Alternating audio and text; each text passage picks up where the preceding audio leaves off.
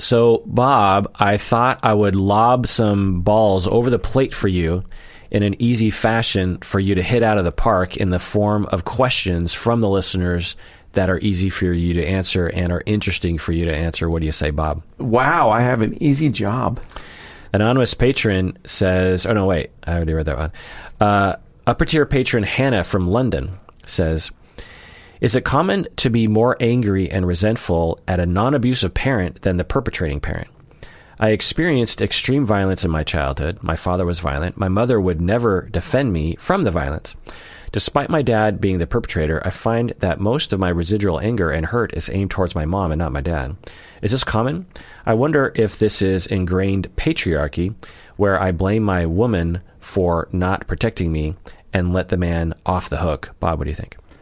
You know, um, your situation is similar to mine growing up, but I never really had much anger at my mom for her not intervening on my behalf or the behalf of my sibs. She did to some degree, but but not really. Um, but and and I had a therapist. My my not my first, my second therapist said to me once, "Well, you got to be angry with your mom for not." And I'd never thought about it before and I actually don't feel angry with her around that at all now. I have some problems with my mom, but they aren't around that. Um, I don't know what's common. We, do we have any data? I, I don't even know.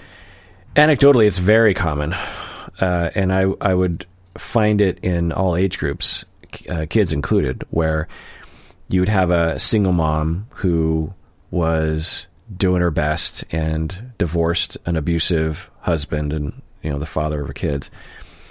And the kids would look at Disneyland Dad with admiration. Oh, and, right. And longing. Right. And, but the kids have a lot of trauma and it has to go, has to go somewhere. And so it would go towards the mom. And the mom's like, how come I'm getting all the anger and the disobedience and the um, disdain mm-hmm. from these kids when I'm the better parent right. by far? And how come my ex husband is getting none of that, mm-hmm. and he's getting love and admiration. And there are many conceptualizations of this. Sure. One is is that you, as a child, feels even as an adult child, feels safer yep. with the parent that you uh, that is not abusive. That and, is safer. Yeah, and and and you have anger. Yeah, and you feel safer in the presence of the non-abusive parent to to express it because you know that that parent isn't going to abuse you and you know they're not going to abandon you. Right. So your body just naturally needs somewhere to have the anger go and you absolutely know that you cannot be angry at the abusive person because they could they could kill you or hurt you or something. Right. The other is that it's possible to, you know, Hannah, you're talking about I am, you know, I, I sort of let my abusive father off the hook, and but my mom, I, you know, I'm really upset about because she didn't defend me. It's normal to be upset at at parents because she was she was an adult. Yeah, she could have done something yeah. potentially. Yeah, and depending on what happened, it's possible. You know, she did very little, if anything. And w- another conceptualization is that when you were young, you basically just gave up on your dad. You you at some point you're just like, I yeah. no longer care right. about this man. I don't I don't want his his love. I don't want him in my life. I just I, I think he he's just kind of like a monster that's living in my mm-hmm. house. But your mom you still had hopes for and you still wanted things from her. You still needed her. And so you're angry at her. And you know, in the same way that if your mom somewhat disappoints you, but then I don't know, someone on the bus steals your purse, uh, you know, 10 years later, you're probably going to be more concerned about your mom than the guy who stole, stole the purse, even though the guy who stole the purse was obviously wronging you. Because yeah. you're just like, well, I don't, I don't know that person, whatever. But yeah. you're, you know, we want our moms, our parents to love us and to protect us and, especially when we still have a connection and, and, and a hope for that kind of mm-hmm. relationship. And so it's possible that Hannah, that that's what's going on for you. But yeah, I will say it's very common, and yeah, it absolutely could be part of internalized patriarchy to uh, let men off the hook, particularly around parenting. we have this notion that if something went wrong, and this goes way back to Freudian times, it's the mom's fault. Oh, right. schizophrenogenic moms. Remember that? Right. Yeah. It's not. It's not the father's fault, you know. Right. How but could it be? but it's this weird paradox because it's like, well, the fact that we're uh, we're saying, you know, because the reason why they would say it's not the men's fault is just because the men aren't doing any of the parenting, which should be a problem. you know, Yeah. it's, it's like. Uh, at least the mom's doing something. Right. Right. We see that as a solution, not a problem, but it's definitely a problem. Yeah. Right. Weird. All right, patron Sierra from Pennsylvania. Oh, where? I don't know. Oh. But she says, Yay, Philly. Yay, Philly. I have come to the realization that I get extremely anxious when yelling occurs, even when not directed at me. Yeah. My bosses constantly yell at me or their kids or, at, or at each other. Oh, God. It made me a perfectionist and I'm scared to go to work sometimes. Yeah, I'll bet. My body reacts with constant shaking, a constant urge to pee, and a state of fight or flight. When I was growing up, my parents would constantly yell at each mm, other right. and at me and my siblings. We are accustomed to it and have lived by the philosophy that says yelling is a part of life. Yeah. As clinicians, what is your take on this philosophy? Is there a better way I can communicate my anxiety to others without seeming weak? Bob, what do you think? Well, let's be clear. You're not weak. You are having a trauma response and a completely understandable one, even if you didn't grow up in that kind of, um, in that, in yelling. It's wrong to go to work and be yelled at or have to be subject to temper tantrums from anybody, bosses included. Maybe you need a different job. Right. Yeah. Right.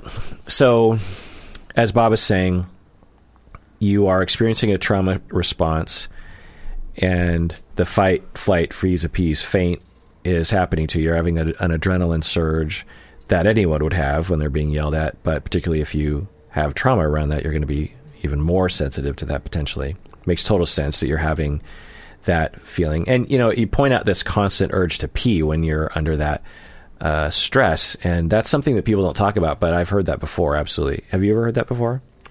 I have heard that before. Yeah. Yeah.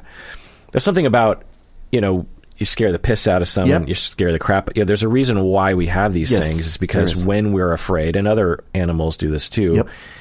that the theory goes is that we're getting ready to run, Yeah. and you need to be light on your feet, Yep. so offload as much unnecessary as so pee. right? And just just you know get rid of it and, Yeah. and get moving. Um, also, there's probably also something related to like sphincter control under stress, or Right. you know who knows, but Yeah. Um so so that's that's normal and not weak. No. You know, is there any way I can communicate my anxiety to others without seeming? Um, you're not weak for being abused. I know that's what you've internalized, but and from society as well. But that that is not the narrative. You're a victim. Uh, you know, if someone runs me over with their car as I'm walking across a legal crosswalk, I'm not weak because I'm on the ground crying and I have a broken leg. I'm a victim of someone else's crime. If you are having a fight or flight reaction to people yelling at you at work unfairly, I'm quite sure that doesn't make you weak. And if you communicate that you have anxiety about this, that doesn't make you weak. If I go to the hospital with a broken leg because someone ran over me, I'm not weak because I'm asking for help. I'm a victim of a crime. Uh, I'm a victim of hostility or wrongdoing, Yeah. and I am asking people to help me, Right. or I'm asking people to stop running over me with a car. Someone's yelling at you all the time, and you're like, "I'm," you're freaking me out. Yeah. Uh, that's not weakness. Right. that's human reactivity that is normal, particularly given your his- history. So, uh, you know, I, I understand why you think that way. It's because society looks at it that way, and also internalized uh, victimhood, if you will.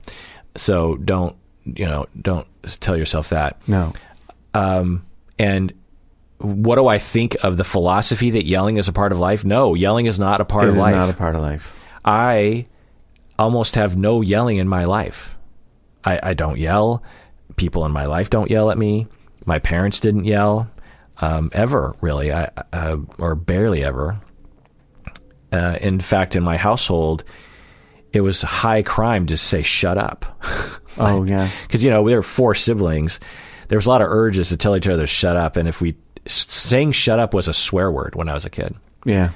um, and uh, so we did not grow up with yelling, and I'm not accustomed to it. And when it happens to me, it's like, what is happening right now? So yelling is not a part of life. That is what perpetrators will say. That's Sure. what that's what people will say when they grow up with all that yelling because it, it feels like that's a part of life. Right. But it is not a part of life. Communicating your feelings in a healthy way could be a part of life. Having feelings is a part of life. Wanting to yell is a part of life, but actual yelling is not an inherent part of human existence. Um, and to also parrot what Bob was saying of maybe change jobs.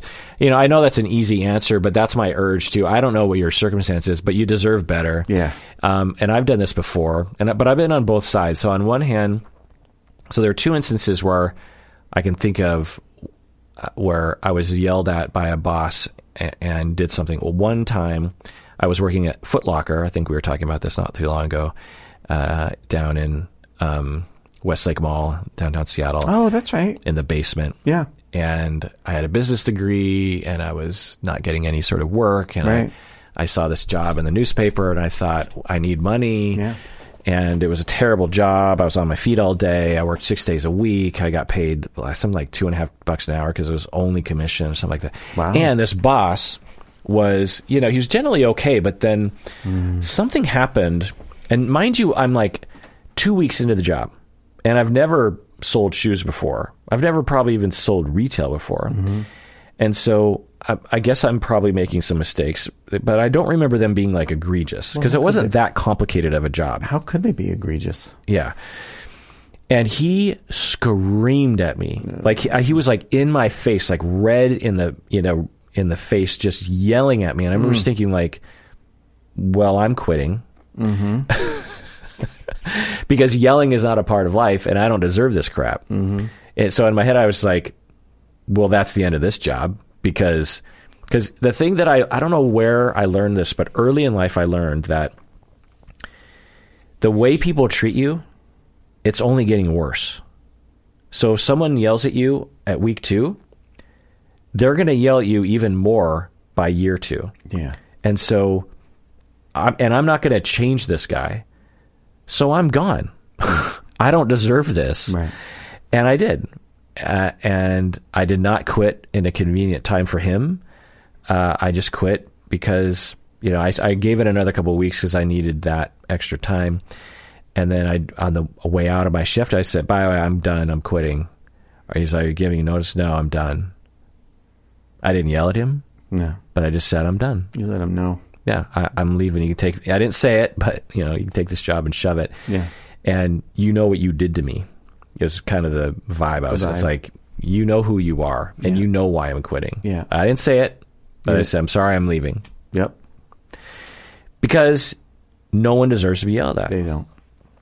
Um, the other situation, I didn't quit, but I was uh, recently. I, I don't know if I was an intern, but I was, you know, a young therapist, novice therapist, and my supervisor, who I liked, she was really stressed out, and I went and I. So she just got it out of a meeting where they were yelling at her. I'm guessing about productivity, you know, making sure that the therapists are seeing like 35 clients, Oh. you know, billable hours, Yes. billable hours, billable hours, Right. billable hours, and there's always that tension between upper admin trying to push labor to produce more money and the mm-hmm. labor saying like in order for me to do my job effectively i can't be working with that many people i need to do my paperwork i need some downtime da da da so it, it trickles down goes to the supervisors and then right after that meeting i have a supervision meeting an hour long supervision meeting with her and I sit down. I'm like, normally, you know, I can trust her and we can just have a normal conversation and, and having it go well. But she just starts laying into me about productivity. And I'm like, and I, and I knew in my head that she had never, uh, you know, there's always a kind of a suggestion of like, you know, try to get your billable hours up, but there was never a mandate. And none of the therapists were at the quota that she was now saying I was negligent of achieving. Oh, jeez. And it wasn't just, you know, this talk, it was also very emotionally abusive to me to the point where my heart started to race. Yeah. You know, I'm having a fight or flight reaction, Right. like like what uh, Sierra was having, and half. So this is an hour long supervision meeting, and I'm kind of trying to defend myself, but I'm also like, I don't understand what this is so irrational that I don't. But she's just really, and again, fight or flight reaction. 25 minutes into the meeting, I'm like, I just stood up and walked out. I- Good for you. In the middle, you know, yeah, I'm like 28. I'm a novice therapist, and Mm-hmm. I, you know, I, you know, where do I get off? But I was just like, fuck, I'm not dealing with this. Good for you. like, you're unreasonable, you're out of control, you're being abusive, and I'm just not gonna, I'm just not gonna do it. And and I, I'm trying to defend myself, and I want to tell you off, but I'm just going to communicate by walking out in, in mid sentence. And I just said, "Well, I'm leaving," and I just walked out. and that was a big deal. Part of it, I did it because I was freaking out so much. Honestly, I was I was actually like panicking. Yeah. But I was also like, uh, you know, my mom didn't raise me to put up with this, Self-respect demands this kind of response. right? Yeah. And she later apologized, by the way. Good. Um, but so I tell you this, Sierra, because uh, I want you to know that you deserve my kind of attitude, which is Yeah. you don't deserve that and you can walk out. And I've worked with a lot of clients on this very issue, particularly women who Right. just put up with the abuse. And there's this notion of of like, well, it's part of the job. And I'm like, no, it's not. because if you have an abuse, I, I, there's so many people I know who, if their boyfriend or husband talked to them the way their boss would, they would divorce them. But somehow, because it's their boss, they're like, well, that's just how he is, or that's what that's what this industry is like. It's it's high pressure. And I'm thinking, no, it's not. And you don't have to. And why? And your life is deteriorating because of this abuse. You're not sleeping at night. You have low self esteem. You have a traumatic physical response every time this person walks in the room. Like you're you're in an abusive relationship, the in the exact same manner of an abusive uh, marriage. And somehow that's like a novel idea to people. And I, I, I feel like, and we even glorify this, like movies like, what's that Prada movie with, uh, The Devil Wears Prada. yeah. I haven't seen the movie, but from I understand, the boss is like abusive. And we look up to people like, oh, it's, you know, she's a, she's a taskmaster. She demands uh, greatness. Or Michael Jordan, for example. Did you watch the documentary? I did. And how abusive he was to his Yuck. teammates. Just disgusting. Yeah. He's treating other people like crap. And, and you know, fans of Michael Jordan are just like, well, you know, th- but that's what it takes to be great. Well, no, it doesn't. Actually, it's not true. There are plenty of people who are great who were not that way to people. Yep. And Michael Jordan isn't the only great basketball player, by the way, and he would have been crap without Pippen and everyone else. Oh yeah. So, as evidenced by him being on the Wizard, anyway, don't even get started. But like, but there's so many people that talk about like, uh, but you know that's a part of greatness. Like it's this American Yeah. ideal. I, that's weird, isn't it? That mythology Yeah, that greatness um, both requires and also uh, consents to abuse. yeah. Like Steve Jobs, he's Yeah. notorious for being abusive. Well, Right. but, but he was a he was a genius. Genius. It's like, well, Wozniak was a genius, probably more so than Steve Jobs, and Yeah. he was the nicest person on the planet, Yeah. or at least from reports. Right. So, how does that work out? Right. And guess who gets to be on the stage, uh, riding on the coattails of Wozniak and everyone else around him, Yeah. like in this totally fake way? Yeah. The a hole. Yeah. So, no, being an a hole is not part of the job, Yeah. and not okay It's not. and and even if it was like if I you know if I was on the Bulls under Jordan, I would have said I don't care about a ring. I don't I don't want to live this way. Yeah. Life is too short then to deal with this kind For of a piece abuse. of metal. Fuck. Yeah. Mm. Like during practice, Jordan would bully other people. Yeah. yeah. It's amazing, isn't it? And so it's uh it's not okay Right. and um now on the other hand i had power in that situation i could leave the Foot Locker yeah. job Right. Right. i could walk out of that supervision meeting thinking uh, i'm pretty sure i'm not going to get fired Right. and i'm pretty sure i could find another job if i got fired but there are other situations like when i was getting my doctorate where i did not have power Uh-uh. and i was being abused Mm-hmm. by multiple people Really? Who were yeah who were in charge of my life. Because you just you're in total dependency when you're in graduate school. You are. and it's even increased when you know you have so when you have a prof so you're in a graduate school and you have professors who are abusing you you're even more dependent on them because if they're being nice to you then you know that you can kind of depend on them to be fair. But if they're being mean to you then you need to be even ni- at least one of the, the way that I approached it was I need to be even nicer to them because they already are against me in some weird way. Mm-hmm. You know, whereas the teachers who are on my side, I can push back a little bit and know that they'll probably be okay with They're that. safer. So, right. So the, it's this inverse relationship of the Right. meaner they were to me, the nicer I was to them. Yeah. right. And so I'm not saying in all situations, you know, I'm I'm I'm a guy, and that, that's another part of this equation that you know privilege. And so, but I will acknowledge there are some situations where you don't have the power to push back. No, we don't and, know. and I don't know what to do in a situation like that. we we don't know Sierra's situation. She might be in this, you know, right? But Hey- I, I will tell you that overall, you deserve to not be treated that way. Absolutely. Hey, one one final thought on that. One of the things to remember about emotion is that they don't just motivate behavior or give us information about a situation. They actually have a communicative function. And each emotion communicates something different. So like fear communicates there's a possibility of danger around. So if somebody's afraid, other people will start looking for danger. That's the communicative function of fear. And shame has a communicative function, and guilt has a communicative. Shame's communicative function is remorse, right? If I'm ashamed, that um, demonstrates in a felt sense way that that um, I feel bad about what happened, and so um, that has a that will have an impact on the world around me. They'll like, oh, okay, well, he's sorry, right? Anger's communicative function is to get the the world to back off. So you're having a And, and to right a wrong, to right injustice. well, that's its motivational function is to right or wrong, but its communicative function, in other words, its influential function on other humans is to get them to back off. And here you are, you're in an impossible situation where you work for your boss, bosses, whoever the yellers are. And so um, you can't, short of leaving, you can't actually back off. So you're forced to be in this situation where you can't leave and it's what your body's natural response is is to back off or get away or move away. Like mama bear is the most scary bear in the in the forest because she's protecting her young and she's powerful and strong and we know that that's dangerous. And so we will naturally back off. And here you are with this jerk that's yelling and you can't because Are you are you good at d- pushing back on on abusive superiors? I don't have any anymore. No, I'm terrible at it.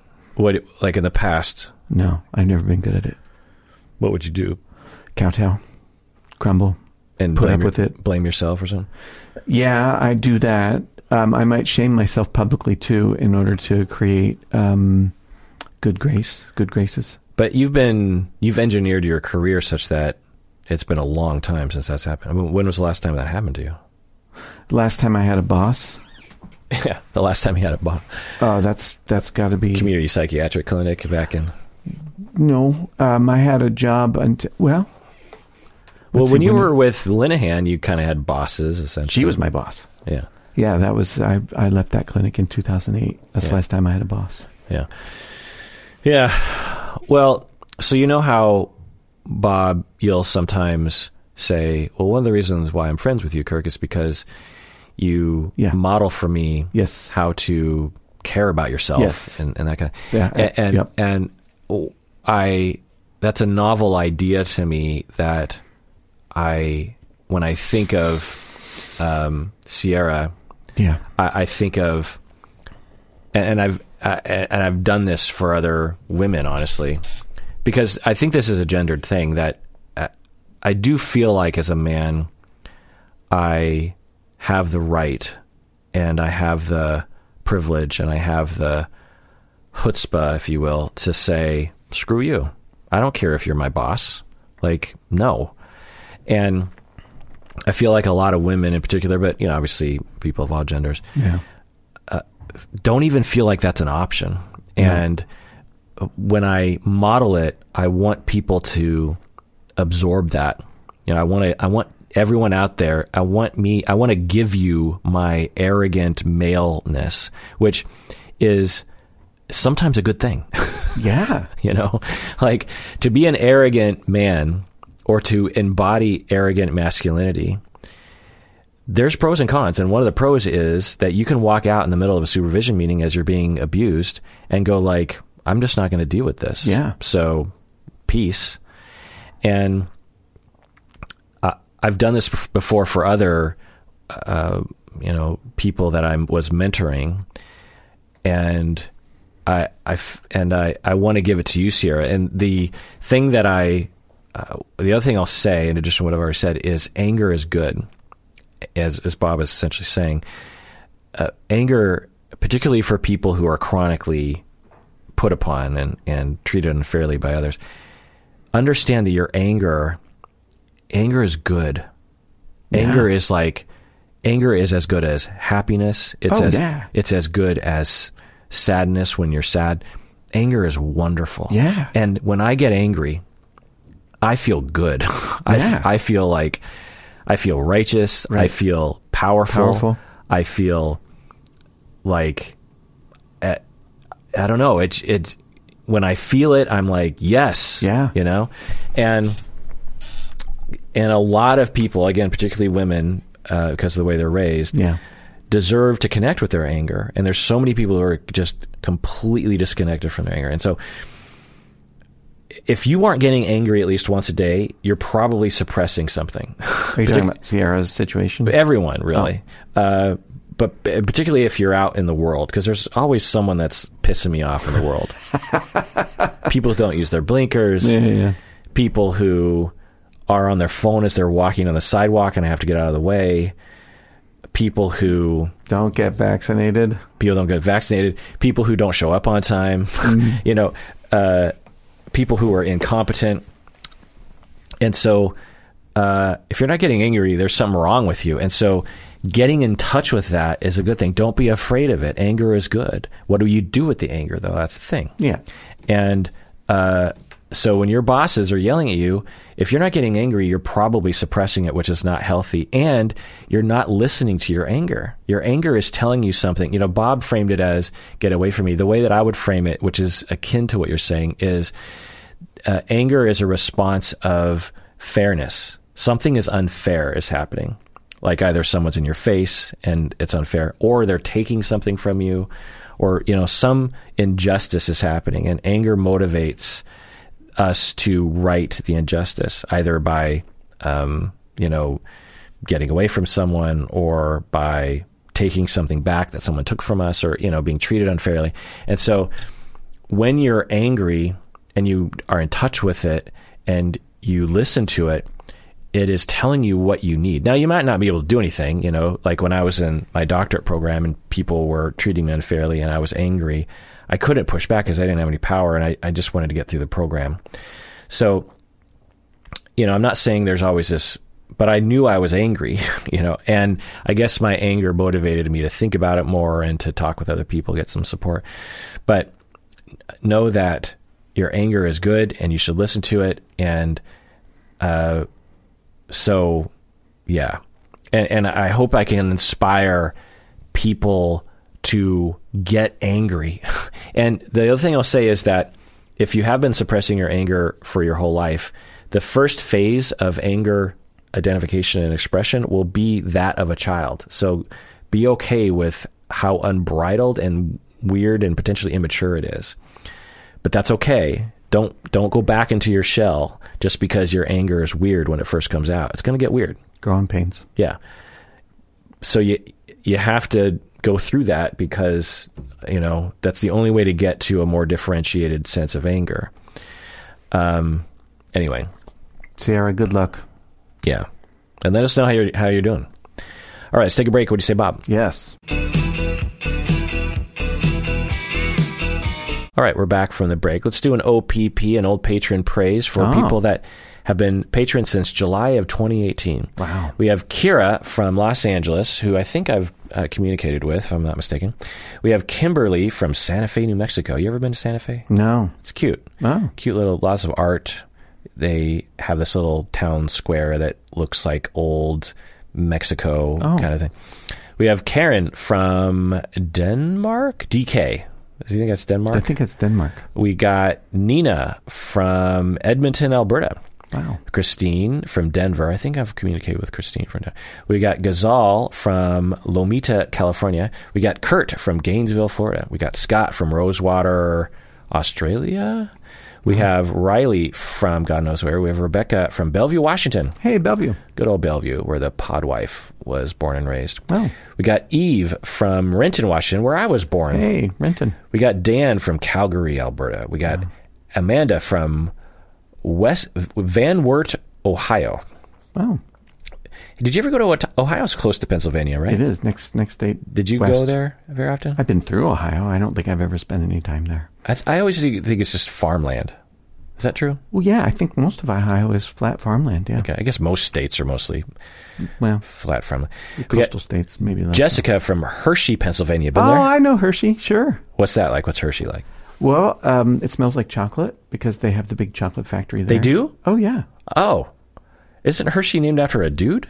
Yeah, Milton Hershey is also the guy who founded the Hershey Chocolate Company. And then they named the town after him. they named the town after him. Ah. And there's a really fun amusement park there, and um, yeah, it's nice there. Uh, Shalina from Mercer Island, Washington. Hey, Mercer Island. nearby here. Emma from London, Great Britain. We got Stephanie from Blairsville, Georgia. Blairsville. I don't know, something kind of fun about that. Mm-hmm. Stephanie from Utah, West Bountiful, Utah. Oh, Bountiful. Yeah. West Bountiful, though. Oh, sorry, sorry, sorry. Have you I've been there to Bountiful, Utah? No, but I like that name. Cassandra from Bloomington, Indiana. Tanya from Los Angeles. Sarah from Los Angeles. Wow, L.A. Kelly from Halifax. Oh, I've been there. What's that like? Isn't that kind of like Maine or something? It's Nova Scotia, so it's north of northeast of Maine, Yeah. and I was thinking of um, like lobsters from Halifax. yeah, yeah, yeah, yeah, Okay. yeah. It's like that. Yeah, Mia but- from Hillside, California, and Abby from Christchurch, New Zealand. Wow. So thank you all for being patrons and being patrons all the way since July 2018. I have a colleague that's from Christchurch, New Zealand. Really? Yeah, Maybe they know good each friend of mine, Emily. All right. Patron Molly says, I was wondering what kinds of things you think about as clients disclose awful things to you, like childhood sexual abuse, neglect, and so on. Do you use any coping skills in the moment for yourself to protect from vicarious trauma? Bob, what do you think? I don't think of things. I don't have. My practice hasn't specialized in working with folks who've had um, a lot of trauma, so I haven't suffered vicarious traumatization. But I have listened to some awful things that happen that would make anybody horrified and sad. Um, but I don't need to do anything special to cope with it because there's if it, it this is my experience. I've been a therapist for almost 30 for 30 plus years, a little more than 30 years, and early on I developed a capacity to sort of bracket work and leave work at work. So it doesn't generally haunt me. So don't get me wrong, I think about my clients all the time. All the time. Current clients and past clients. I was thinking about a past client this morning, lovely young woman. Um, um, I think about my clients all the time, and uh, but I don't. I don't. Um, even the ones that have had severe trauma who have used their therapy to you know work that through. Um, I I haven't ever been traumatized by it. You just have a, I just have a facility for putting brackets around it so that it it begins and ends pretty much at work. Yeah, me too. I I think this is um somehow a weird myth that, or a notion that feels natural to people that aren't in the in the industry who will think, "How do you deal?" You hear that? How do you deal with hearing those stories? Yeah. And I'm always like, "Huh? What do you mean? Like, Yeah, it's not hard." It's not hard. and uh, and I wouldn't even say I bracket it because that implies somehow if I heard these stories in my personal life, I would somehow be destroyed, and I'm No, not. no, no. Right? Yeah, it doesn't. Right? It's true. I don't need to bracket anything No. because it it just doesn't It just I mean, like like you said, I'm sad and I'm with someone and I'm horrified. Oh, And you know, there are some stories that'll really kind of get me, but it doesn't take a toll for No. whatever reason. I Yeah. I uh, I might think about them later, but I'm I'm not like hurt. have you seen much vicarious? Uh, They used to write about it a lot. Is it still a thing? Yeah, yeah, absolutely. It's still a thing. Oh. Uh, The research topic taglines are vicarious trauma or secondary trauma Hmm. or secondary PTSD, which is a thing. And there's a number of things that you kind of touched on. One is is that you and I don't specialize in that yeah, kind of we work. don't. Right. And so we're not necessarily hearing a lot of stories about it, but we have obviously and do. Uh, like I, I've trained people who work at Dawson Place, which is up in Everett, and th- they're, the, the agency is specialized in children who are sexually abused, and so the children come in and are there specifically because of that. It's not like they randomly come in. You know, they're referred there because they were recently sexually abused, usually by someone in their family. Mm-hmm. And the model of Dawson Place is that not only do you have the family therapists and the child specialists, but you have the psychiatrist in the same building, and you also have the police officers and the prosecutors and the defense lawyers all in the same building. So everyone communicates with each other to support the victim. The defense lawyers, like the like the Yeah. Well, The I think, but even the prosecutors too, as well. Like every, uh, when you work at Dawson, at least back in the day when I was uh, training people who worked Yeah. there, the it's a wraparound service because understand. often you know the therapist isn't in communication with the prosecutor, who isn't in communication with because in order to support the victim, see one, you want to prosecute the perpetrator. sure. You need a story from the victim Yeah. and to get the story, it's kind of hard if It they're is. five, Yeah. right? And so you need, if you're a therapist and you're there to treat, and you're also kind of there to advocate for the child and advocate for justice to Sure. put this guy, person behind bars, then you need to know special techniques of interviewing. So you're Yeah. not drawing, you're not in, you're not injecting, inducing the client to believe certain things. There are certain techniques. The other thing is, is as a therapist, you can advocate for through the legal process of no, this child should not be on the stand, that kind of stuff. Um, and the family can be involved. You know, it's just it's a really great model. The problem though is, as a therapist, you could have like 35 hours a week of listen, and, and it's your job to Yeah. extract these stories in a therapeutic manner and possibly a legal matter of sexual abuse. You know, detailed stories right. and it always takes a toll. And this agency uh, does some things. I think. I think they probably deserve to do more, but they'll they, they'll do. ret- You know, they recogn they recognize They vicarious trauma yeah, and yeah. secondary PTSD, PTSD, and I Right. and in uh, of the trainees I've seen go through there, I would see more than half midway through their time. You know, like six nine months into it, they are significantly impacted, Oh. depressed Yeah. anxious, Yeah. can't sleep, Oh. don't like their job anymore, Right. having a hard time with compassion because they're because they're burnt out, The burnout. Yeah. Which is another term that's similar, if not the same, to vicarious trauma as burnout. And Compassion fatigue. right, Yeah. and uh, and yeah, it can be rough. You know, we're Oh. talking like suicidality and Yeah, depression for right, for these clinicians. That makes sense. Yeah. Yeah. So, uh, but you know, I wonder though if if you and I, because I because I think that I, I just can't imagine it getting to me. You know, I I think that when I hear the stories. I'm horrified, but I wasn't abused in that way. I think that's a big another susceptibility factor is that if you were sexually abused yourself, obviously, then Oh, you might. it's going to trigger that. Yeah. Yeah. Whereas for me, I, I didn't have that. So it, Right. when I hear the stories, I, I I'm horrified and and care and have a lot of compassion, but it doesn't. I'm not afraid. It doesn't trigger, and that's part of vicarious trauma and uh, Right. secondary PTSD is Right. that you are being traumatized. Right. It's As saying- you're hearing the story, you have a fight or flight reaction. Yeah. That's the. the yeah. That's the that's the uh, precipitating factor in developing any kind of PTSD, secondary or otherwise. Right. is a feeling of terror. And Right. when I hear these stories, I don't feel the terror. I, I feel bad and I'm angry and I'm affected, But I'm not. But I'm not personally afraid. You know what I mean? Um. So yeah, but you're saying you know, do we use any coping skills? Well, if the kind of skills that I've worked with with my trainees are thus: one is taking vac- more vacations and advocating for more breaks. If you're having compassion fatigue, one of the only things you can do for that is to take time off. Yeah. You need time away.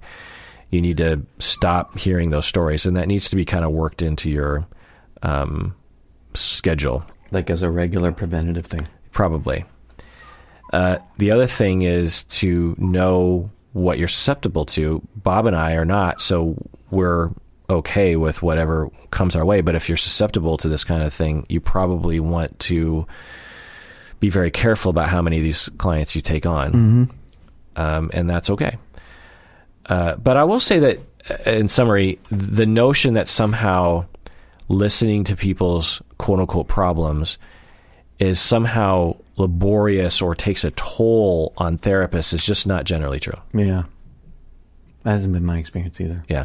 And I think the reason why people have this myth is that when you're not a therapist and you're not particularly a good listener, it is laborious because you're listening to someone talk about their problems and you somehow feel responsible mm-hmm. or you're annoyed that they're talking a lot about themselves or something. And yeah, I guess if you're approaching it from that perspective, then it's then it's laborious. But if you approach it the way Bob and I do, it's just like I'm listening and I'm here for you. And this is why I'm on this planet is to, you know, be helpful and nice to other people. And so I'm listening. But I'm not. I'm not personally threatened. You know, there's not. Yeah. There's not a danger to me Yeah. and uh, and I'm not particularly responsible even for clients necessarily in the moment for for changing the pain that they're in from that. And when you release yourself from that notion of being responsible, then it's it's not a labor. You're listening and you're there and you're in you're in the zone and and when they walk out of your office, you know, you get a drink of water and you see the next client. It's not a you're not it's not an emergency, you know. And I think that's another part of it that maybe lay people have or novice therapists have. It's like, but if someone's telling you about their traumas, you got to do something. It's like, no, you don't. there's there's a lot you. In fact, trying to do something will just screw it up. Listen, be Yeah. with someone. You know, Let's not underestimate the value of listening to somebody and being present. yeah. Yeah. Someone falls off their bike, and they're they skin their knee and they're sad and they're crying and they're on the ground. You, you can't reverse time, Yeah. and you don't want to tell them, "Well, be more careful next time while they're crying." Oh, You just sit next to them and say, "Ow, that looks like it hurts. right. I'm with you. Yeah. I've been there before. Ow, Yeah. look at that. Eesh. How you feeling? You know, it's, it's, it's not complicated, and when you complicate it, it makes it more laborious, which makes it potentially more damaging. Right. Up at your patron, Diane from California, she says, "What does doing work, doing the work mean uh, in therapy? I had a former therapist I saw for five months. He ended up taking a job out of state, and I long, no longer could see him. All the time, he would refer to doing the work in therapy. And when we finished up, and I found another therapist, he said." I am so glad you are going to continue to do the work.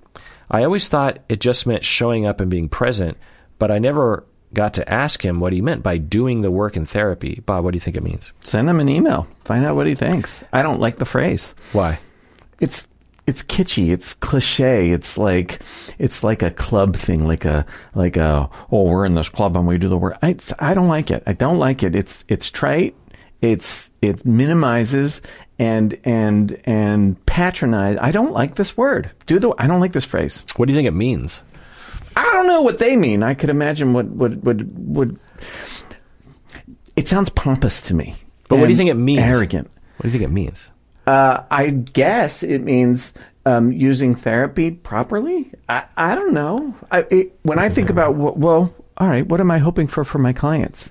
Is that when they're when we're together, that they're present, that they're um, that they are free to access their inner experience, and to the degree that they wish or need to, to communicate it, to let me know what it is, or, or if it's couple therapy, to let their partner know. I'd say that's doing work. Like that's that's what that's what I think the purpose is. Like the, the and the outcome from that, I think, is healing. Um, I certainly hope it is. If I should deliver pizza, if it isn't, because at least what, when you deliver pizza, you know the recipient's very happy, Yeah. right? Um, I. It sounds it's too buzzy to me. I don't like it. Hmm. Do you like it? How do you feel about it? Uh, I'm neutral, Oh, well, that's nice. but I don't use it. Yeah, yeah. Um, yeah, I think so. I think doing the work can mean a lot of things. As you say, it, you- you're thinking. I think it always means showing up and being present. And Bob was basically kind of alluding to this. Of, Yeah. of like I when I think of doing the work, I also think of AA. People will say you got to do, you got to go through the steps, you got to show steps. up, Yeah, yeah. got to do the work. And I think it implies, look, this isn't always easy. It's not like a fun walk in the park. You got to do the work. You got to you got to get up and make this happen, and it'll benefit you in the end. It's Yeah. it's like uh, CrossFit. You got to do the work. Yeah. You, you can't you can't get those muscles and health by just sitting on the couch. You got to do the work. That kind of I think it kind of has that uh, implication. But I also think it has um, the meaning of quote unquote processing feelings, which is another Oh, you, catch you word. do not like that. It- Have I said that? Yes. I don't like. Yeah. I don't think I'm as adamantly against it as you are against doing the work, but Oh, but yeah, when people say process feelings, the reason why I don't like that phrase is because I feel like a lot of therapists just say that because they they don't know what else to say and, Uh-huh. they, and they don't even know what they mean by it. Yeah, yeah. That's what you said. Yeah. And maybe that's doing the work. Maybe that's another. Maybe that's another thing that people will say when they don't have any theoretical understanding of how therapy works. That's my problem with it. Okay. Yeah. Like, because this person is actually having a really important question. Yeah. Which is, what does that mean? Because if it's important, I might want to do it. Yeah. Now, if a therapist has a explanation of what that means, Yeah, great. Then great. But I but I feel like a lot of therapists are walking around just with these catchphrases of, Mm-hmm. you know, we're going to process feelings and we're we're going to do the work and Yeah. and they just have they don't have any idea what they're, What they're talking, talking about. about. Yeah, it's just these things that they think will justify what they're doing. Send them an email. Ask them. Yeah. Um, well, you're in a current. You have a current therapist where it's happening right now. So just ask your therapist what what does doing the work mean. Well, but that person's going to have their opinion, and the old Yeah. therapist, anyways. Um, I think another uh, possible uh, thing it could mean is introspection, even when things aren't pleasant. Like Yeah, yeah. Yeah. I have to do the work by recognizing that sometimes I am too dependent on other people. You know, that's that's kind of like doing the work. Yeah. I think also doing the work can mean tr- trying to change yourself in ways that don't feel quite comfortable. That's Sure. doing the work. Mm-hmm. If I'm too negative or something about my spouse, doing the work is like, okay, you know, try to be more positive or don't jump to conclusions. Just doing the work. It's hard. Um, trauma recovery can be quote unquote doing the work, right? You got to go through the exposure. It's work. That's no, definitely no, hard. No pain, no gain. Yep. I think like CBT or DBT, even skills work. You know, it's work, right? Yeah, when yeah. people come to your DBT class, it's not all fun and games, right? It's like you gotta you gotta learn the skill. You gotta you gotta do the work. practice. Implying also that when you do the work, you benefit from it. Yeah. Oh, yeah. That Yeah. would be the point, right? Yeah. So I think that I think that's often what people mean. But yeah, I mean, like Bob said, you should just ask. You know, if you're curious, because every therapist is going to use it differently. I think, and so you just want to say when you say continue to do the work, what what do you what do you mean by that? that? exactly? Yeah. And and honestly, up to your patient Diane from California, this is possibly related to a larger topic of what we call the therapeutic alliance, which involves task, goals, and bonds, which means that uh, the first two of goals and, and tasks, eh, eh, all the clients out there, you should absolutely know what goals are being addressed by you and your therapist. You should know, like, this is what I'm here to do to achieve, and this is what, and my therapist knows that this is why I'm here and agrees that that's a good goal. Now, some some people are, blanch at that. It's like, well, goals. That sounds so concrete. No, you you should have a goal of I want to have higher self esteem. I want to uh, have a have different schemas or eliminate maladaptive schemas. I want to have happier relationships. I want to have greater well being. I want to have a more fulfilling life. I want to have more meaning in my life. I want to feel loved. Like these are goals. They might not be like I want to quit smoking or something, but they're goals. And so if you don't have a clear understanding with your therapist about what goals you are working on every single time in therapy at every minute, then something's wrong. Uh, one, there could be a massive misunderstanding, and, and two, you could just be like yammering in therapy without any kind of like understanding of why you're there. It's very important to know. Again, it could be very amorphous. Like I just want, I want to know the meaning of my life. You know, something like that. So understand the goals, and you also should know the tasks. So, and this is what doing the work implies: is that implies this is the task that you do to meet the goal. And so, if you're having a question, Diane, of like, I don't know what they mean by doing the work, then you don't have an understanding between the two of you about the tasks of therapy. They're using a, a jargon that you don't understand what they mean by it. Yeah, you're making a face. Bobby no like. What what don't you like about it? It's vague Yeah. and kitschy. Yeah. Uh, anonymous patron says, I would like to share a recent experience with my therapist that has left me very unsettled. She knew I have long been employed by a major airline. She said she once took a flight on my airline and told me it was one of the worst flights she had ever experienced. Hmm. I felt so embarrassed and I apologized that she experienced that with my airline. Oh. She told me that she had even been warned from a good friend in that city not to expect much from our airline. When I talked to my therapist at our next meeting as to possible reasons uh, for her bad experience with my airline, it was quite clear that she would never fly with our airline again. This exchange has made me feel so awkward that it has now interfered with my sense of connection with her. Bob, what should she do? Bring it up. Um, it's probably hard to bring it up. Um, you might have some hurt feelings or some anger or some wondering about how does she, some angst about how does she see you because that's your employer whatever. And it's okay to have pride in your in your employment. Yeah. It's also okay to have your own experience of things that's different from another person's, including the therapist's. Yeah. Um, how do you feel about knowing in as much detail, at least as you're describing here? How do you feel about knowing that much? Is it helpful to you? Is it relevant to the kinds of things that you want to accomplish in therapy or, or want to address in therapy? Um, um, talk about it. Yeah. You know me, that's all I ever say to anybody. Uh, yeah, hundred percent agree. But as you said, it might get a little hairy because it sounds like the therapist is kind of rigid about this whole thing, and you know, a, a good therapist would say, "Oh my God, I'm so sorry. I shouldn't have talked about. You know, maybe I'm too rigid about this sort of thing. Yeah. You know, like like a good therapist would say, "I'm sorry that I put it that way. Like Yeah. I could see why that would hurt your feelings. Um, that's on me." But the the fact that she did it in the first place, she might go like, well, I don't know what to tell you. Your airline is just a piece of crap. You know, like it- that's kind of that's the attitude we're getting from her. You know what I mean? Yeah, that's the vibe of this email, right? Yeah. So I don't know about the therapist. I obviously wasn't there, but I think we have enough detail from this. Uh, uh, you know, To make some guesses. yeah, that this therapist doesn't understand proper self disclosure. Yeah. Why would you talk about I, I this? don't know why it's important. What would be the purpose of this? I don't know. you're you're a therapist helping someone and she talks about an airline and you're like oh my god when i was on your what what are you doing How is this helpful in life?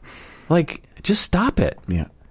i mean that's just so ridiculous uh, so with research with proper and helpful self-disclosure it needs to be brief. It needs to be helpful and it needs to be processed. So it sounds like it might have been brief-ish. Clearly it wasn't helpful. Yeah. it doesn't i mean unless there's some secret strategic reason why the therapist is doing this which. I, I can't imagine that being true. And and three it clearly was not processed. You know she's still like upset about it. Yeah. and so uh yeah uh, it's just it blows my mind when i hear about these stories i'm like what are you doing? You know your client isn't just some coworker that you're shooting the shit with. Like this is a you're you're a strategic clinician who is there to do a job. You're not there to just like talk about your feel you know it'd be like your client comes in and is like I'm going through a divorce, and uh, you know, it's just really hard. My my wife is, you know, she cheated on me, and she's she's just really insensitive. Oh, women, you know, I you know, I was married once, and she cheated on me. I mean, boy, uh, you know, it's like, okay, if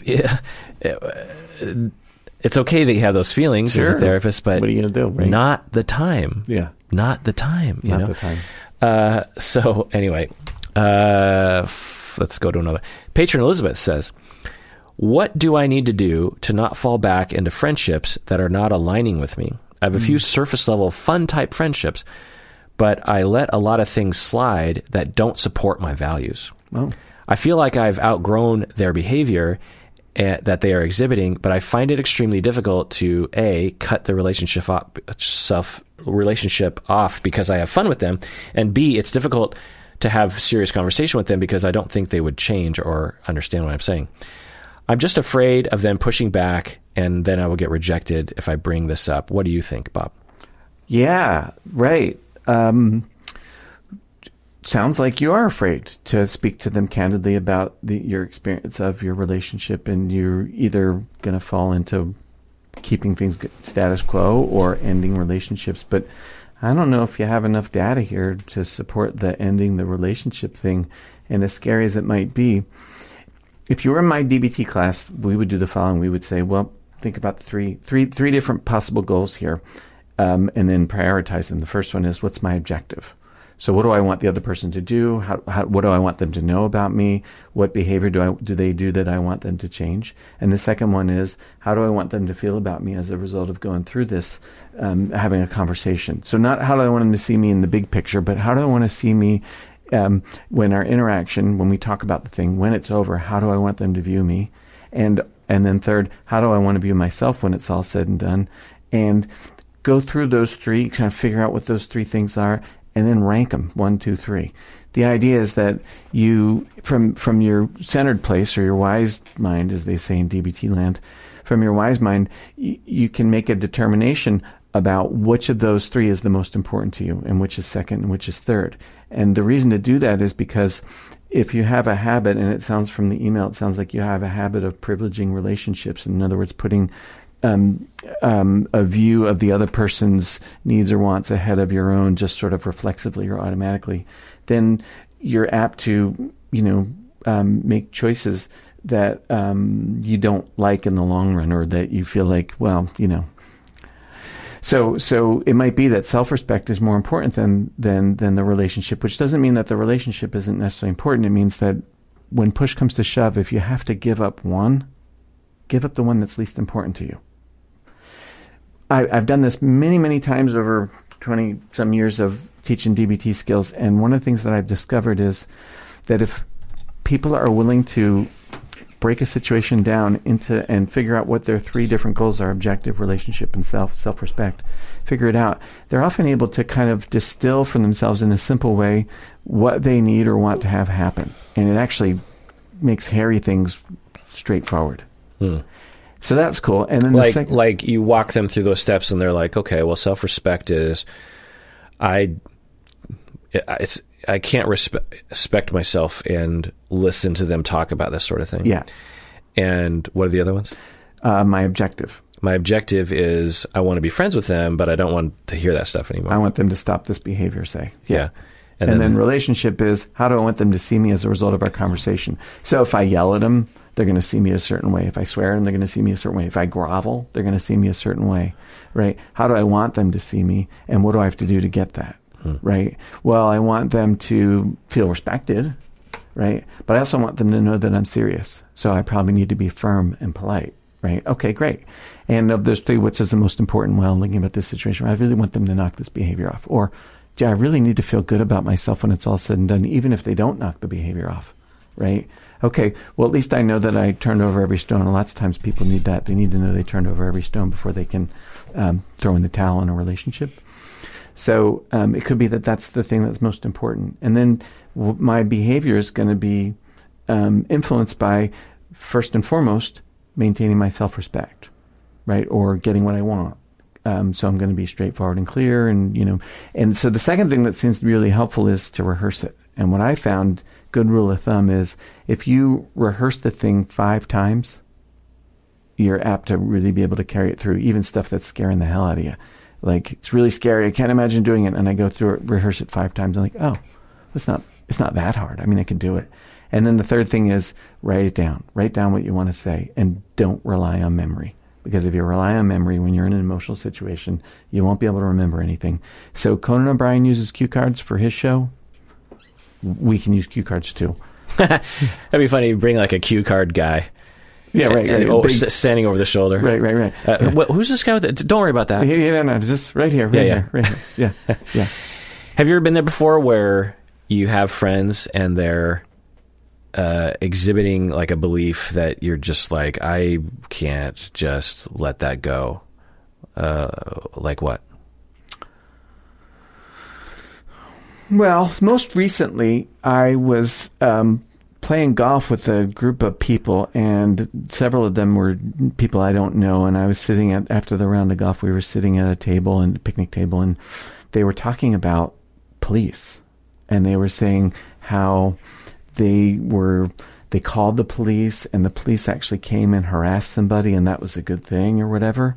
And I'm listening to this, and I'm, I'm like, I'm taking it in. I'm thinking, am I hearing what I'm hearing? So I just said to them, I was like, so you're telling me that you think it's good that you called the police, who are your friends, and that they that they interact, they intervene in this way that was like, you know, and you think that's a good thing?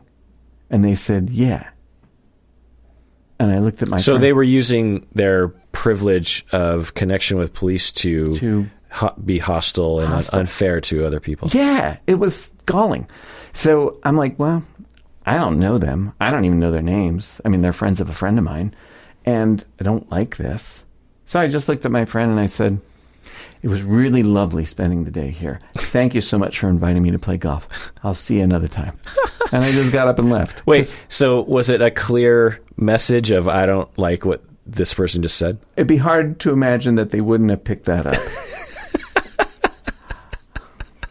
That's great. Yeah, thanks. You don't do stuff like that. I rarely do stuff like that. But that voice you just said, I've heard that before. The wait, so am I hearing this right? Yeah. Like I've heard that voice before. Yeah. Yeah. Yeah. Did they talk? Did your friend talk with you about? No, I didn't say a word. Uh, I wonder if he was embarrassed by their I mean, I know who you're talking. I don't know the friends of the friends, but I know who you're talking You know about. Talking about. Yeah. Yeah. yeah. I even know the day that this happened. Yes, you do. Um, that's that's amazing. You didn't tell me about this. No, I didn't. Yeah, it's just that should have been a highlight because I was hanging out with you later that day. Yeah, that's right. Uh, you should have been like, "Oh my god!" Earlier. Yeah, yeah. Da, da, da. So wait, t- tell me what was that they were saying. I want to drill down because I'm I'm having a under- hard time understanding what they're even saying. There was oh, it was something. Oh, Was it like a neighbor or something? Or I don't. Somebody. Let's see. What were they? I don't. I can't remember. yeah, But but it was clearly using the cops as your personal like security detail Well, to like your harass- thugs, your really. thugs. Yeah. yeah, To to to intimidate somebody. like your personal mafia or Yeah. something. Yeah, Yeah. And the cops were happy to do it because they happened to be your friends. yeah. I, I was. And, and it wasn't something illegal. It was like no, no, no. It wasn't like, oh, we're going to sell drugs or, you know. No, it was clearly something just personal that they just didn't like. Yeah. And so they used the cops as thugs. my God. And I can't remember the details. I mean, uh, my God, all the way around. Obviously, the friend of the friend, but also the cops. yeah. Yeah. Yeah. Yeah. Yeah. Ha- ha- So you communicated. Are, are you happy with the way you Oh, communicated? yeah. I love it. Yeah. Totally polite. But self respect comes first. Yeah. And I don't really care about how these guys see me because they're not friends of mine. They're not important to me. And I didn't want to alienate my friend. Yeah. And I didn't. But I let everybody at that table know. God, it's so weird. not okay with me. Yeah, I had my two stories that pop into my head as we're talking about this also involve cops. Really? Yeah, the first one was again a friend of a friend, Yeah.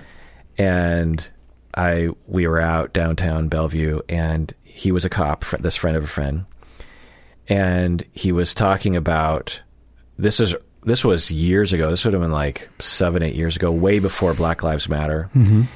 and he was I, somehow we got into it, and I thought I could reason with him about bias against black and brown people, you know, he's a white guy in Auburn, cop in Auburn, Uh-huh.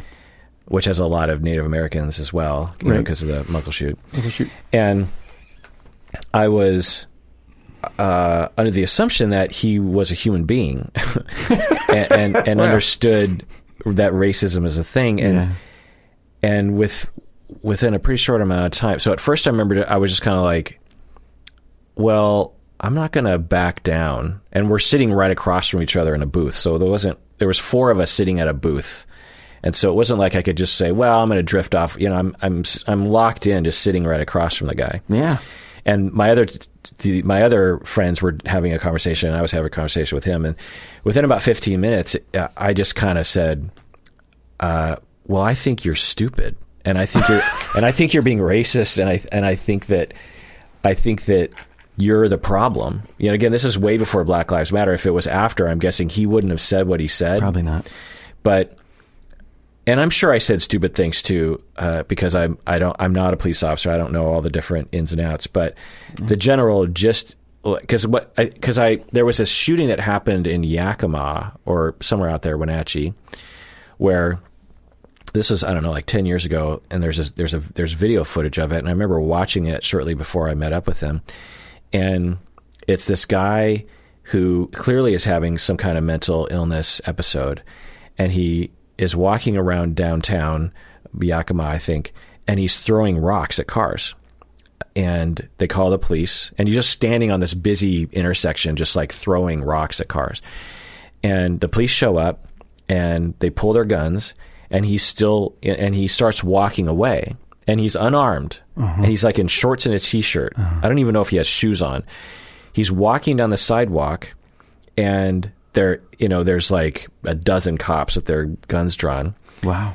and instead of using a taser and instead of doing something else and he's there's no one around him there's no other humans you know there's maybe a couple cars the guy pick you know bends down to pick up another rock you know a small little rock and they just gun him down and kill him and I, so I present this to this cop that I'm talking to across from me at this booth, and I'm like, surely there's another option available. He's like, no.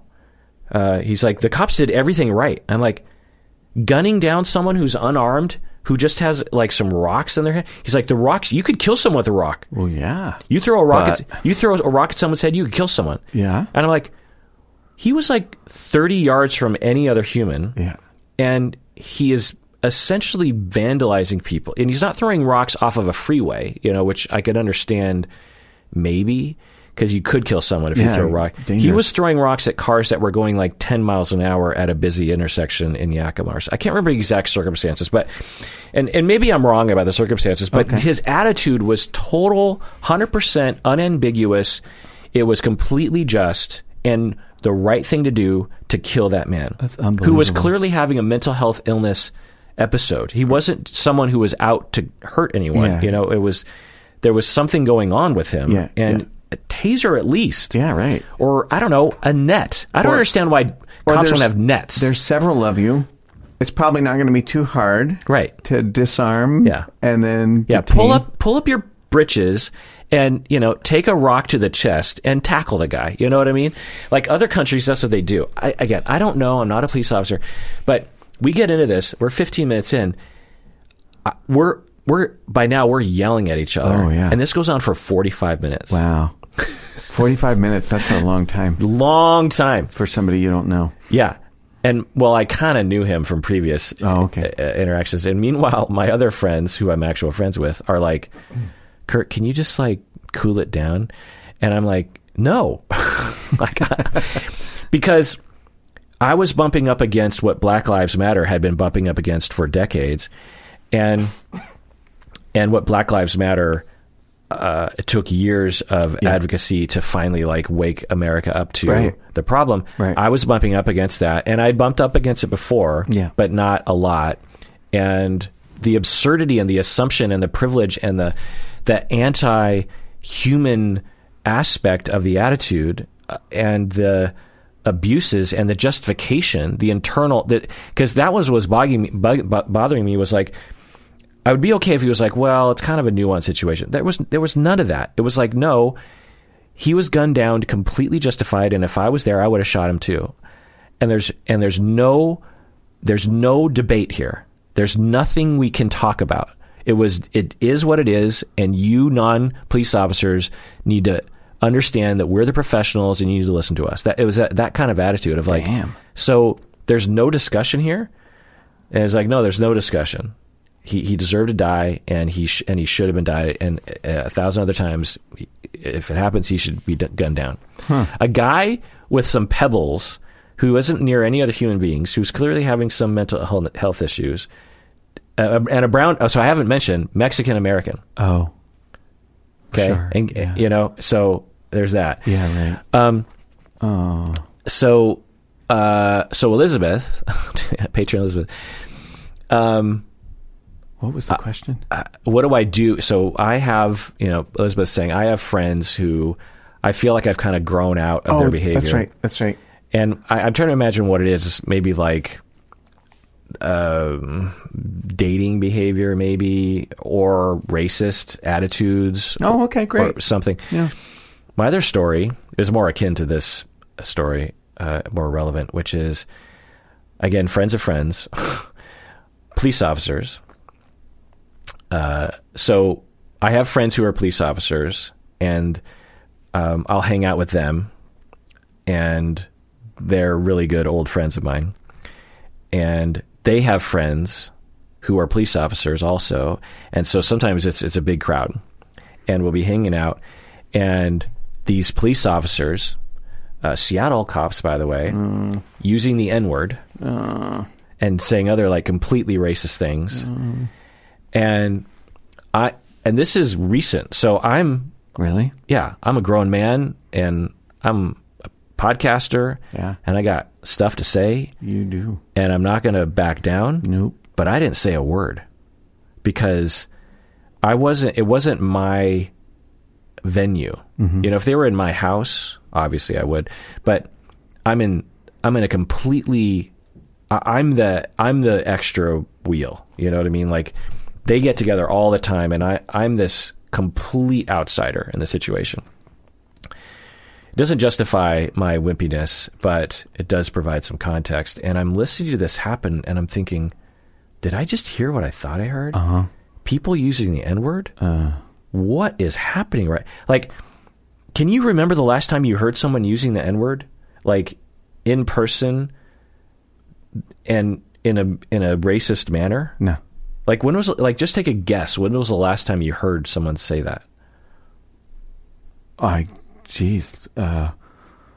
I don't even know. Yeah, I, there's there's a possibility I've never heard someone. I mean, it, I don't know about Pennsylvania, but in Seattle, it, it's just not really a thing you hear very often. Oh, no, you not that Seattleites aren't racist because they are, but They are. They're the other kind. but it's it's not it's just not something that is in the culture up here. Like it's just not a thing that people would use that word. People do, and I know people in Seattle be like, "Oh my god, I hear it all the time." Yeah. Yeah. Yeah. But where I grew up in Sammamish, it just it just wasn't a thing. And so there's I can't remember a time other than this time recently where I and they were police officers Wow. That's awful. and they know they're see, the other thing is is they know they're being heard by me and they know I'm a therapist and a and a professor like they didn't they weren't ignorant of what I did and they're also and also I was the only person of color in this whole group oh. and they also know I'm a person of color so Do they? Do you think they were targeting you? Like they wanted you to know, or you know I, there's an element of that possibility where it oh. was like some drunken hostility to this outsider who's kind of ruining their party a little bit. Because without me i think it would have been worse. Because they knew i was there and they knew that i you know they're not idiots. They're like well he probably as a professor in psychology he's probably not like hip with us using the n word in this way i'm, I'm just going to take it but for them to do it like right in front of me but they're cops so they got to do what the hell they want right Yeah. That. Yeah. and it's just sickening. And you know, we know that there are some cops, Seattle cops, who went to the who were part of the Jan- January sixth uh, criminal act upon the Capitol. we do. Oh yeah, Oh Good lord. Yeah, there's like a there's a bunch of them. Really? Yeah, I mean, there's a lot of cops. Seattle, the police, you know, Seattle police forces. There's hundreds of. So on average, you're gonna, you know, it's a bell curve. Sure, sure, sure. So it's not unusual. No, but, I don't know why I'm saying what I'm saying. Yeah. But there's also, I think, a fair amount of, um, I don't know what to call it, like old school, traditional assholery that is perpetuated within the culture of certain police departments. I don't know that for sure, but anyway. yeah. Um, so you know, Elizabeth, what I'll tell you is, I w- I'm in the same position that that you are in. You're in is like, I'm not going to stand for this, but I don't feel safe or like I have the power to say anything, and I. And if I just stand up and call them out on it, I, I don't know them well enough, but I'm pretty sure they just tell me to go to hell and they'd say, get out of here. You're the extra, leave. Like you're ruining our little racist pocket, you know? And, uh, but I, yeah, I didn't, I didn't do anything. What I did do is I just, I'm just never hanging out with these people anymore. Yeah, right. Why would you? Yeah. It's not fun. Yeah. I mean, I'll still hang out with my friends Yeah. who are in that group who I've never heard them say anything like that. Yeah. Or at least recently. But those others, like, yeah, I, I just, but I, you know, I don't know. I don't know what to do. Well, we don't know if Elizabeth is unsafe speaking her mind. It might be that it's really useful her for her self respect to um, say something as she exits.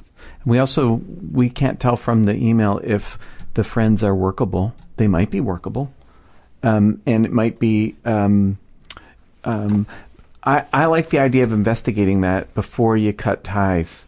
Um, like let's not presume that a it would be dangerous for you to use your voice it may not be or that they would be um uninfluenceable I mean, Right. we we can't tell from from, from Right. I mean, the way that she's emailing in, it seems like that's a possibility because these Yeah. are friends that she likes to hang out with. it does seem like a possibility yeah Yeah. So it might be true in which case then just cut ties if end hopeless relationships if they truly are hopeless and they you know why like this is like how you are you're like well if i don't want to go i'm not going Yeah. So, in rereading her email just now, so surface level fun type relationship. So, I'm, so if I can relate to this, I would say, you know, friends I was friends with in college, where it was sort of group based, where none of Yeah. them I was really that connected to, and it- we would just, as a crowd, Yeah. we were friends. You know, there'd be one on one conversations, but it's Sure. mostly like uh, surface fun stuff yeah and but I felt you know fairly close to all of them really. Mm-hmm. And yeah, there were times when I w- I'd get older and I'd just be like, uh, I don't know if I like. I feel like I, I've sort of gone beyond this attitude, or and if I were you, Elizabeth, based on what I'm thinking you're in, I would absolutely, as Bob said, just have just just tell him, just be like, hey, uh, I I value our friendship uh, for the most part, and I, I don't know how deep our relationship is, but at the same time, uh, there are some things that I I just see you saying or doing that uh, it just kind of bugs me, and it makes it makes it hard for me to hang out. And I don't want to be a jerk face, but I, I'd love it if you just didn't do that and or changed your assumptions or whatever uh, that's underpinning this kind of attitude. Right. It's nice. Uh, but I like you, and I want to be friends with you.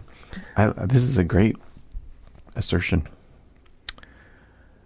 yeah. So I, you know, I go to these guys. Say, so I don't know you that well, but I kind of like hanging out with you. But you know, I think your complete uh, adherence to racism and using the N word is just not very cool. I, there was almost God, you know, I, th- there was almost like this get this childhood, this child, and they were older than me, Yeah. for the record. Yeah. Uh, there was this childish giddiness about using the N word. It was almost like I, I got the impression that when they're at work among people that they don't know, they can't they can't say it. But then now that they're at this fun activity and they're among like trusted friends, it was this badge of or this license of License. we're letting our hair down Yeah. and so now we can now we can just say whatever we want and you know I- you and I will do that sometimes, right? We'll be with each other or with others, and we have license to uh, express ourselves in ways that we wouldn't be able to, like on the podcast, for example. Yeah. But it wouldn't be in that direction. It would just be more like, I don't know, just more crude or maybe a little vulgar or something. Yeah. But Not racist. but not right. And and I just thought, really, that it's it. I find it bizarre that racist individuals are so obsessed with the N word. Do you know what I mean? Mm-hmm. Whereas for me, it just I just doesn't come up. yeah. you know, Right. uh, I, yeah. It- I'm saying I think that they they have an itch that can only be scratched by saying that word. Do you know what I mean? Right. What like what does that do? Like that's Yeah. that's functional. It's like some weird uh, collective tic that they have. Yeah. what What do you think it is though? Like like if I have restless leg syndrome, my leg wants to move, and then I get relief. I wonder what they're getting from, you know, tossing that Well, around. well, that's a good question. I, I think I have a tentative answer, which is they have a, a, a like a big, gross, disgusting. You know, like when a a grape falls on in your living room and kind of drifts into the corner and it picks up all that dirt and and lint and you pick it up and you're just like oh i mean it turns a uh, like a juicy sweet grape into like the most disgusting ball of fuzz Yeah. you know, and there's no amount of cleaning you're going to give to that grape and eat it. Like it is like it's like oh, inside of them is that in the form of racism and and disgusting- and white supremacy. Yeah. There's a ball of just disgusting notions and insecurities, frankly, Mm-hmm. of I am white and I am superior and I am better. I'm smarter. I'm more refined. I'm more. I, I'm. I am the chosen. You know. And it's weird be, to think that way, but you know, there's a fair amount of white people who think that. Oh, yeah, yeah, because society taught us taught us Sure, that sort of thing. Sure. Uh, you know, as a related thing, um, I remember when I was a kid, I was, I don't know, like seven years old. And I, I remember, I remember the moment I'm, I'm lying in bed trying to fall asleep and I'm reviewing all of the jobs of the world. And I'm like, the best basketball player guy, the best doctor guy, the best politician, man, best football player, man even the best cook, you know, women are in because I'm just absorbing uh-huh. gender. Women are in the kitchen, but the best cook is a man. Mm-hmm. Men are better than women at everything. Mm. You know, I'm seven years old. No one's talking to me about sexism or anything, and I'm like, huh. And I'm a I'm a boy. I'm a male, so I am part of the superior gender. I remember I remember at seven just sort of piecing this together because that's what society was telling me and that's what society was representing for me. Sure. I didn't understand the sexist and patriarchy underpinnings that make it so that as a woman you can't rise to the level oh, of You were seven. of best chef right. Yeah. Well, there's a lot of white guys walking around Oh. going, Right. We ruled the world. We we were the one who colonized. We invented computers. We invented atomic bombs. We we we went to space. We own all of the you know all the Forbes 500. Most of them white guys. Mm-hmm. I am superior, mm-hmm. but I'm being told by Seattleites that I can't think that way, and there's this tension inside of them. This tension of like, but I am superior. Hmm. And I know, and not only I'm superior, but they are inferior. I know they're inferior. I know they have no class. I know they're stupid. I know they make bad choices because of their race. Like, this is how they think. Hmm. But I can't say that because I'd get in trouble. But I know it to be true. Oh. And now that I'm with my, you know, fellow comrades, Sure. Sure. Sure. we can all agree that they are inferior mm. and that they have no class and that they are uneducated and that you know I could say all the stereotypes Sure, but I won't because of Yeah. triggering but you mm-hmm. know they you know black men are blah blah blah. Black women are blah blah blah. And and saying the N word, it feels like I'm finally able to itch the itch that I'm walking around all day with, but I can't itch it because my wife doesn't even agree with what I'm saying. But I'm with my fellow white supremacists, and now I can do it. and of course, this has been happening in America for hundreds of years. Sure. Hence the reason why they put hoods on and would meet in the middle of the night in the woods because they couldn't they couldn't express their white supremacy in in polite society. You know, as easily as they could As when they- they're in the sure, woods. You sure. know, Wow. and we still live there. We still. Oh live. yeah, yeah, yeah. No, no, we do. Yeah. We we all need a hobby. What do you mean?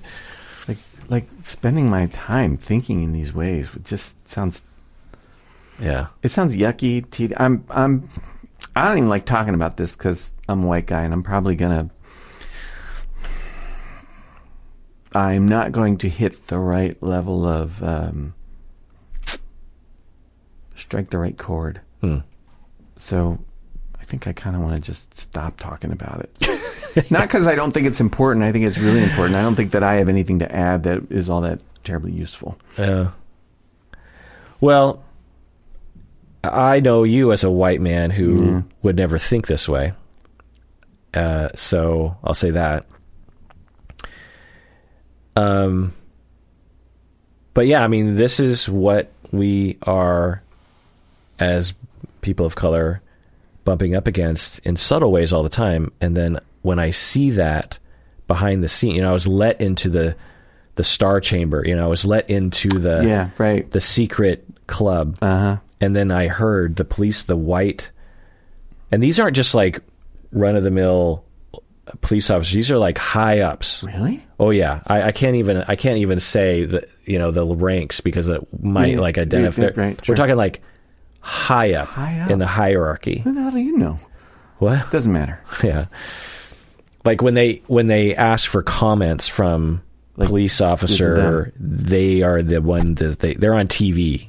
You know what I mean? These these are people that represent the voice of the police Oh, officers. Yeah. that's terrible. And and uh, to be let in as a person of color Yeah. and to hear this and go, oh yeah, Right. yeah, we're that's you know because so much of yeah. it is is subtle.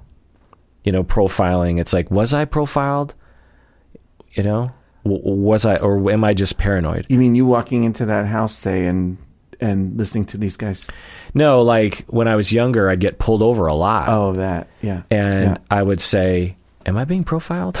Right. or is it not that? And you know, partic- uh, and I'm pretty light skinned, so it it's maybe less of a thing. But if, you know, of course, if you're black, you, was I pulled over because of profiling, or Mm-hmm. was I just unlucky? And and then you hear about this, and you're like, oh no, I I was being profiled. Yeah. right. Did they shoot because they were just doing their job, or did they shoot because I'm a brown person, or that person was brown? You know, it's hard to know. You can't you can't get inside someone's mind until you go behind closed doors and you hear them talking. Yeah. You, And you go, inside oh, uh, that's unambiguous Yeah. racism there Wow. that you don't need to know anymore beyond Yeah. that, you know? Like, of course, when you see a black person, when you arrive on the scene, I'm just going to take a guess and say that you're not unbi- that you're not unbiased when you approach those people. Just taking a guess. Right. Yeah. Yeah. oh man. And you know, in relation to what we were talking about earlier in terms of anger, it's like Black Lives Matter is a expression of anger Yeah.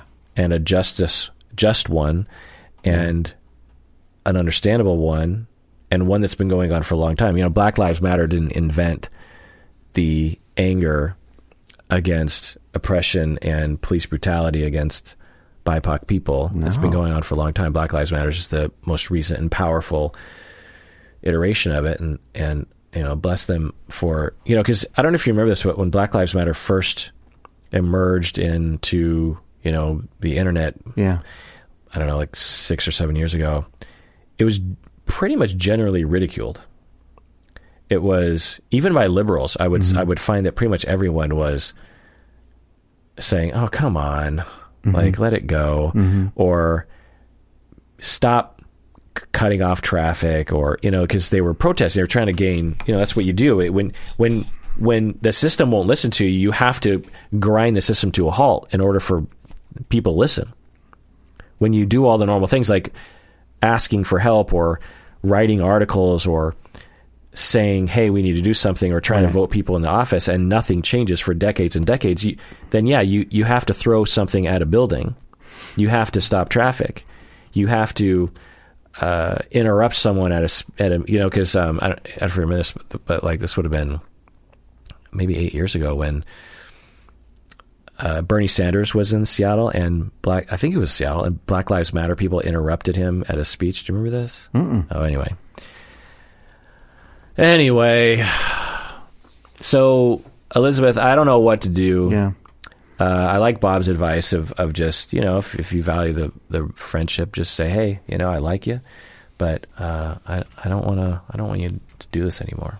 Also, self respect. If you value your self respect and that would help, then yeah, Yeah, rehearse. and get a cue card friend Yes, because you deserve it.